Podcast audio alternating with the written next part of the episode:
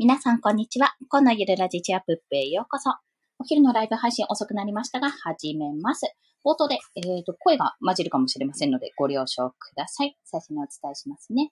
ということでですね、神々。早速ですが、えーと、今日は、まあ、最近ちょっと エヌエフティー を作ったりしてるので、そっち関連のお話になるんですけども、エヌエフティー が面白いと感じる人の共通点について、まあ私の見解なんですけども、そちらをお話ししたいと思います。まあそもそも エヌエフティー って何って話なんですけども、すっごいざっくり言うと、いわゆる今までデジタルデータってやっぱりコピーができるようなものだったので、何でもかんでもどんなにいいものを作ってもやっぱりコピー品が出回ってしまって、どれがオリジナリティ、オリジナルのものか分かんなくなってしまうっていうところが懸念事項だったんですね。だからこそ価値がつけられないってところがありました。それがもう一つ一つこれはオリジナルとか、これは製造番号いち、これは製造番号にっていうような形でデジタルデータにも決してそこは介入できない。あの、いちを変え、あの、勝手にこれをデジタルデータいちにしてやれってやっても、そういうことが全くもってできないようなシステムを搭載した、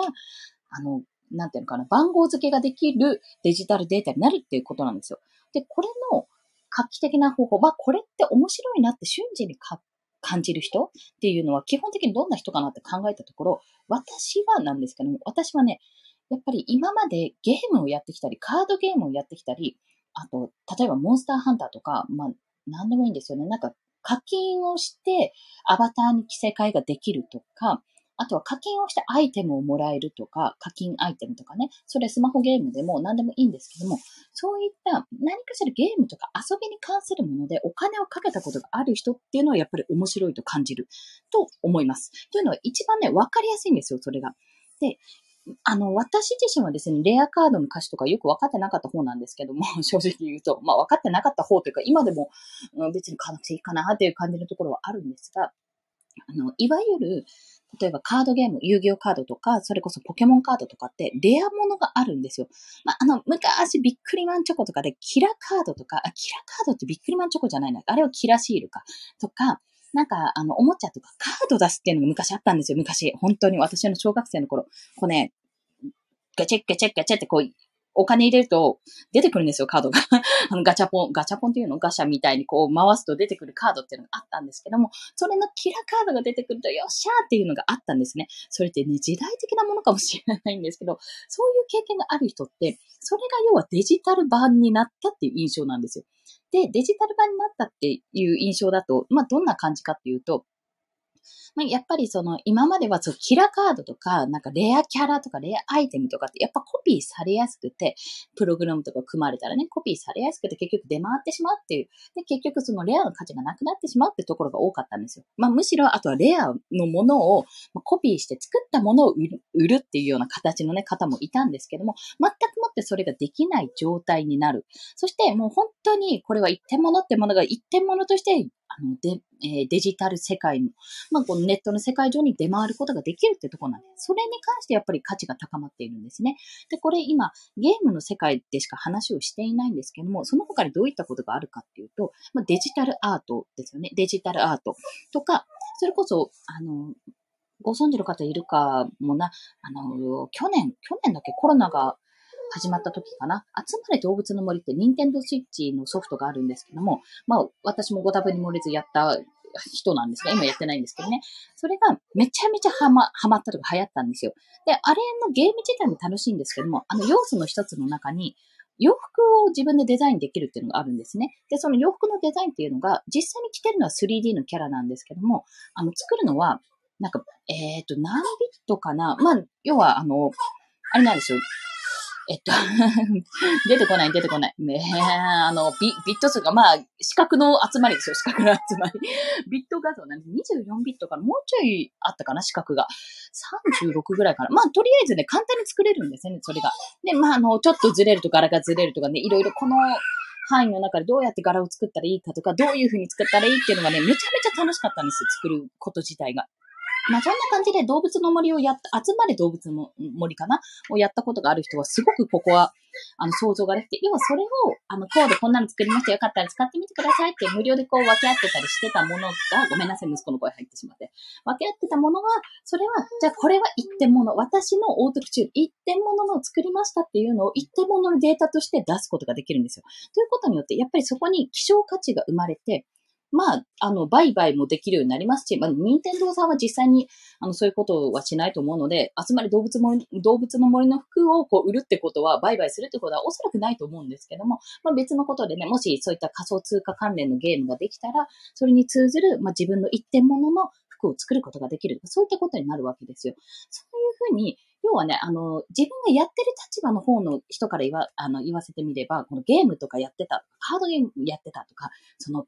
あの、カードだそうやってたとかね、懐かしのキラモノ、ガチャガチャとかもシークレットがあるじゃないですか。あんなようなものをゲットするようなイメージなんですね。それがデジタル上でできるっていう印象です。で、これはでもあくまで一部なんですよ。一部。というのは、要は、絶対に、まあ、暗号化されて、誰にも、そのプログラムを書き換えることもできない、ただただ一点物の作品を作ることができる。って考えると作品でも何でもいいです。データ、音楽データもそうだし、写真データもそうなので、そういったデータを作ることができる。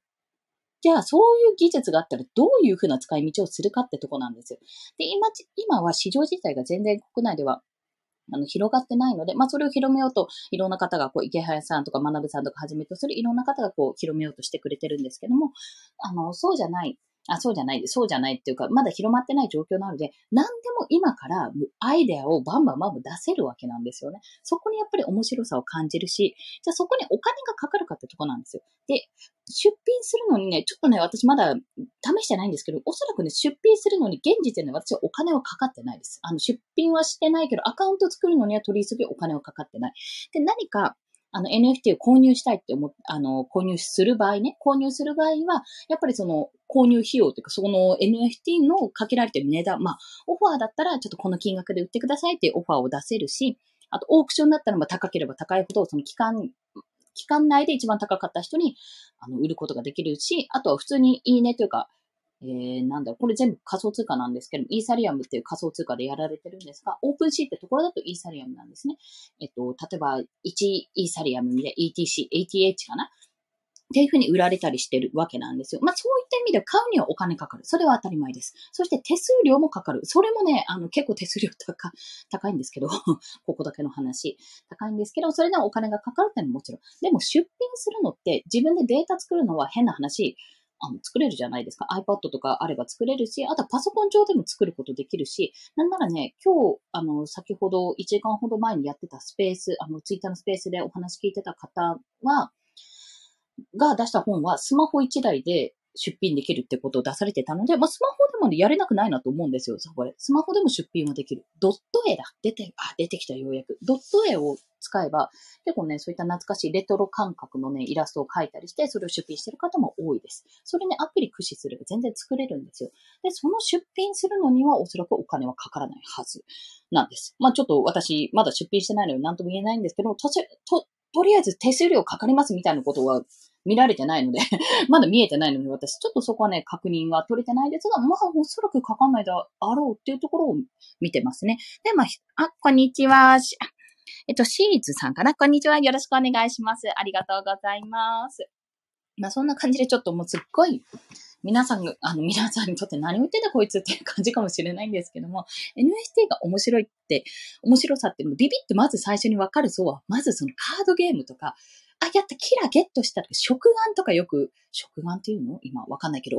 そういうもので、あ、このシークレット欲しかったんだよなとかいう方とかは結構ね、そこが通ずるところがあると思う。コレクション魂とか、昔やってたよなっていう懐かしさを感じる人。あとは、スマホゲーム、ガチャとかね、ガチャとかね、このキャラ欲しいんだよな、この限定キャラ欲しかったんだよね、みたいな感じなので、やっぱり欲しいって思った時に、どうやったらゲットできるかって考えてる人は、やっぱそういうところに魅力を感じるかと思います。で、それ以外に私はゲームの話で一番理解がしやすかったので、そこに繋がったんですけども、例えばですよ、例えば、あの、エグザイル の関口メンディさん、メンディのメンディさんが、なんかね、エヌエフティー に興味があって、結構ね、昨日私が聞いてたスペース、ツイッターのスペースでも、入って参加されてたんですけど、多分本人なんですけど、チェックついてたし。で、あの、メンディーさんが、例えばメンディーさんが エヌエフティー を出すって言って、もうこのメンディーさんの、なんだろ、ツイートとかも出せるんですよ。スクショとか撮って。メンディーさんの、栄えある第一ツイートを出しますみたいな感じで、もうそれはメンディーさんがもう エヌエフティー 化して、まあメンディーさんじゃなくてもいいんですけども、エヌエフティー 化して出すことによって、え、これ気になるなと思った人がやっぱり少なからずいて、欲しいなと思う人がいたとしたら、そこにマーケットができるわけですよね。で、それで、まあ買って、あの、なんていうの、お金が入るだけじゃなくて、これ二次流通とか転売とかできるんですよね。あ、そうなんですね。シーズさんありがとうございます。私も目下勉強中ではあるんですけども、よろしければ一緒に聞いていただけると、私の現時点での情報をバンバンバンバン出させていただきます。やっぱ エヌエフティー ラジオに変えようかなと、そんなこと考えてました。はい。で、えっと、なんだっけ。あ、そうそう。メンディーさんのツイートっていう画像を出すことによって、あの、一点物のそれを誰かがゲットすることができるわけですよ。このツイート券はあなたです。うわー、やったーみたいな感じでもらえるってことも起こり得る。もうこれがね、確かツイッターの創設者の方の栄えある第一ツイートっていうのが確か出品されてすごい高値で売れたっていう話があったんですね。で、あ、よかったです。ありがとうございます。この エヌエフティー のすごいところ、まあ、オープンシーンだからかな？他でもそうだと思うんですけども、エヌエフティー のすごいところって、通常売ったらおしまいのところ、それがまあどんどん転売されるってこともあるわけですよ。いろんな人の手に渡るってこともあって、そうやって流れれば流れるほど、その手数料分、あの、元の作者に入ってくるところなんですね。多分この設定はいろいろできるんですけども、とりあえず元の作者にも、あの、売られれば売ら、売れるほどそのいっかい、にかい、さんかい、よんかいっていうふうに、いっかいずつこう手数料が入ってくる仕組みになっているとのことなので、これはね、すごく画期的なんです。今までやっぱ転売っていうと、あの、結局その売った方が得をする。もうどんどんどんどん売った人が得をするってイメージだったんですけども、で、そこに、まあ、要は、あれですよね。あの、ブックオフとかで、こう、中古品ってどんどんどんどんいろんな人の手に渡るように売られていったものが、それって一番最初の、えー、作者のところには何も入らないじゃないですか。最初の金額の印税とかしか入らなかったものが、売られれば売られるほど、どんどんどんどんこう、自分の手元に入ってくる、ロイヤリティが入ってくるっていう仕組みなので、これはね、すごく画期的だと思ったんですね。だからこそ、要は、あんま売ってくださいって君にもなりますし、今まではこう新しいもの買って自分の方の新刊買ってよし、あの、中古品じゃなくてこっち買ってみたいな感覚だったものが読まれれば、こういろんな人の手に届くは届くほど、そうやって所有権が移れば移るほどお金が入るから、もう売るのも全然 OK で、その、売られることに対して抵抗感もなくなるっていうことになって、まあ、資産価値もその分上がるじゃないですか。やっぱり安くは売らないでしょ、そんな。だったら取っとくでしょっていうところもあるので、まあ、そんな感じで結構ね、夢のあるマーケットだなって思ったんですよ。で、このすごいと思うところが、そのゲーム関連もそうなんですけども、アート的な価値ももちろんそうで、まあアーティストがク、えー、クリエイターの中でこう、なんだっけ、エヌエフティー のアーティストがどんどんどんどん生まれてきて、え、なんでこれがいっこ、いちおくもするのみたいな感じのをよくね、あの見かけるかと思うんですけども、やっぱりそれをするまでの間にいろんなストーリーがあるとか、そういったところが結構手軽に見られるアートを身近に感じることができるんですよね。あ、リリーさんこんにちは。よろしくお願いします。楽しいですよねって。そう、デジタルアートも売れる、売れるんですよ。売れるというか売ってる人が実際にいるんですよね。結構、なんて言ってるの、あの、今すごい高値になって、クリプトパンクスとかはその、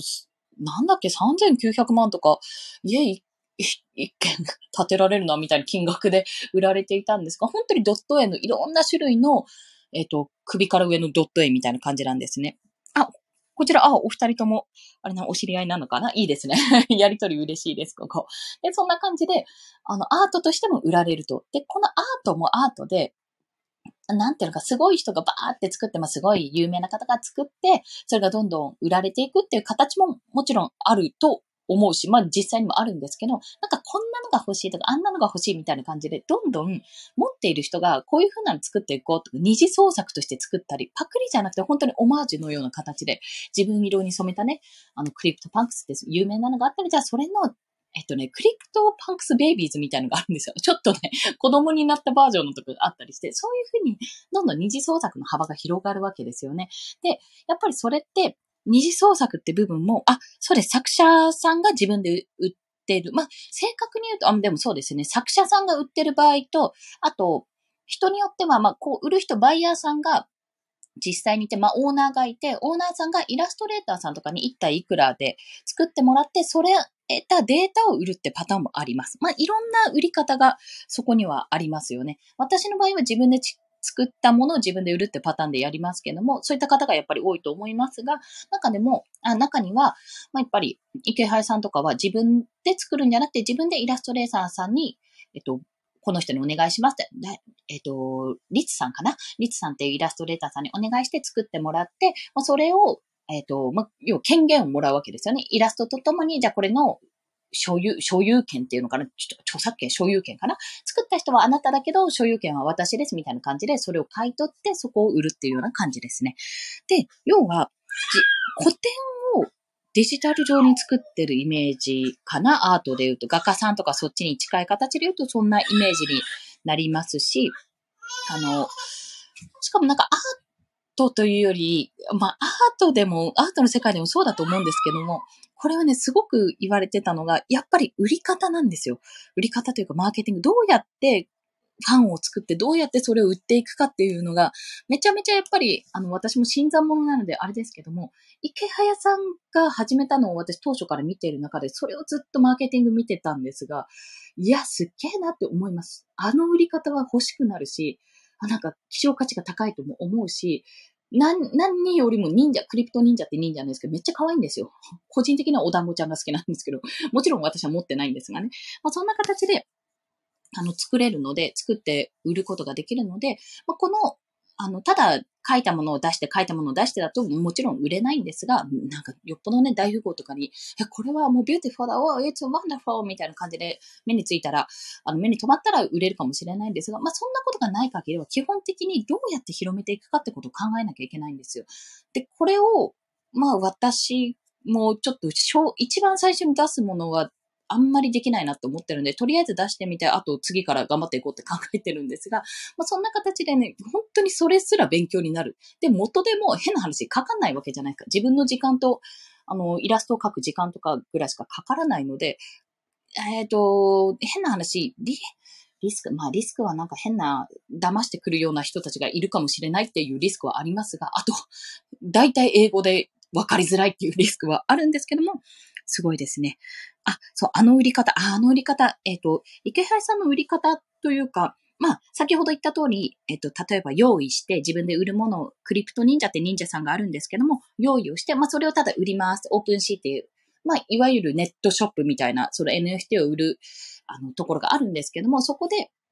売りますって売っただけじゃなくて、売ってこれ売ったんでよろしく、みたいな感じじゃなくて、えっと、最初何体だっけな？えー、ごたい？ なな 体だったっけな？順々に発表していったんですよね。一番最初ごたいかななたいぐらいバンってこんなのを出しますっていうことを予告しといて、で、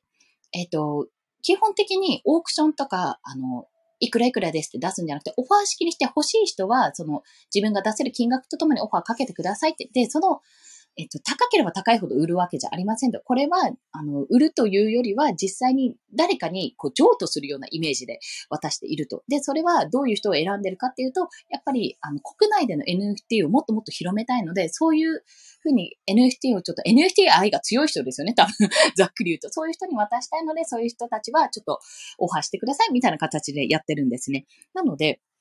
まずその第、第一設定として売ろうとしてないということがまず一つと、やっぱり、あ、なんだろうなんだろう気になるっていう気になる時間をちゃんと作った、エヌエス 上で作った、エスエヌエス か、エスエヌエス 上で作ったっていうところ、そこから、えっと、結構な頻度でどんどん出していくんですよ。で、次はこれ、次はこれ、もう売れてしまいましたって、もう順次こう速報を流してくれること、で、これは、こういう実は話があってって、そのキャラごとのストーリーとかも出していたり、あとはもうそのキャラのえっと、エスエヌエス アカウントももちろん作って、まあ、英語なんですけど、それ海外マーケター向けかな？だから英語版で作って、こういうふうなことやってます、こういうふうな情報が出てますっていうのをどんどん流しているっていうイメージですね。で、それが、やっぱり、えっと、もう、私もちょっとごめんなさい、まとまって話してなくて申し訳ないんですが、そもそもが、えっと、作る段階において、どの、海外マーケターに受けるためには、海外マーケターとか海外の、まあ、海外の方がもうすでにバブル弾けてるぐらいに一周回っちゃった感じなので、海外でこの エヌエフティー のコレクターなんですね、が買うとしたら、どんなのがいいかってことをめちゃめちゃ考えて、まあ、忍者にしてるわけなんですよね。で、そこの忍者、で、やっぱりまあ日本人も好きじゃないですか。可愛いし。可愛いというか可愛いやつは可愛いしって。だいろんな種類の忍者も作れるし、海外ではやっぱり受けると分かりやすい。日本の エヌエフティー っていうところが、国内で作った エヌエフティー っていうところが、やっぱりあの目立ってできるってところがまず一つ。あとそれをまあ徐々に徐々に出していくスタイルにしている。あとそこの情報、あ、これもうあとちょっとです。あとちょっとですが、こういう風に出してる人がいます。どんどん価値が上がっててびっくりしますっていうのをもうリアルタイムにどんどん流していること。あとは、まあその渡す人っていうのをやっぱり決めていて、変な話ね、あの、すごいね、いいストーリーあったんですよ。ななさい、だっけな、ごさいかななさいぐらいの娘さんを持つママさんがいて、まあその人があの娘さんの作品を売ってるわけなんですけども、で、そのななさいの娘さんがいろんな作品作って、それで売れたお金で、まあ仮想通貨なんですよ。お金で、あの、オファーしたんですよ。池原さんの、あの、クリプト忍者か。オファーしたところ、やっぱりその、要はななさいの子が一生懸命自分の力で貯めたお小遣いで、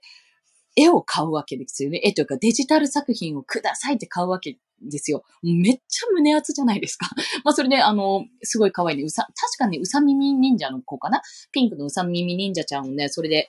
あの、購入してるんですよ。で、そういうね、ドラマもあって、めちゃめちゃ、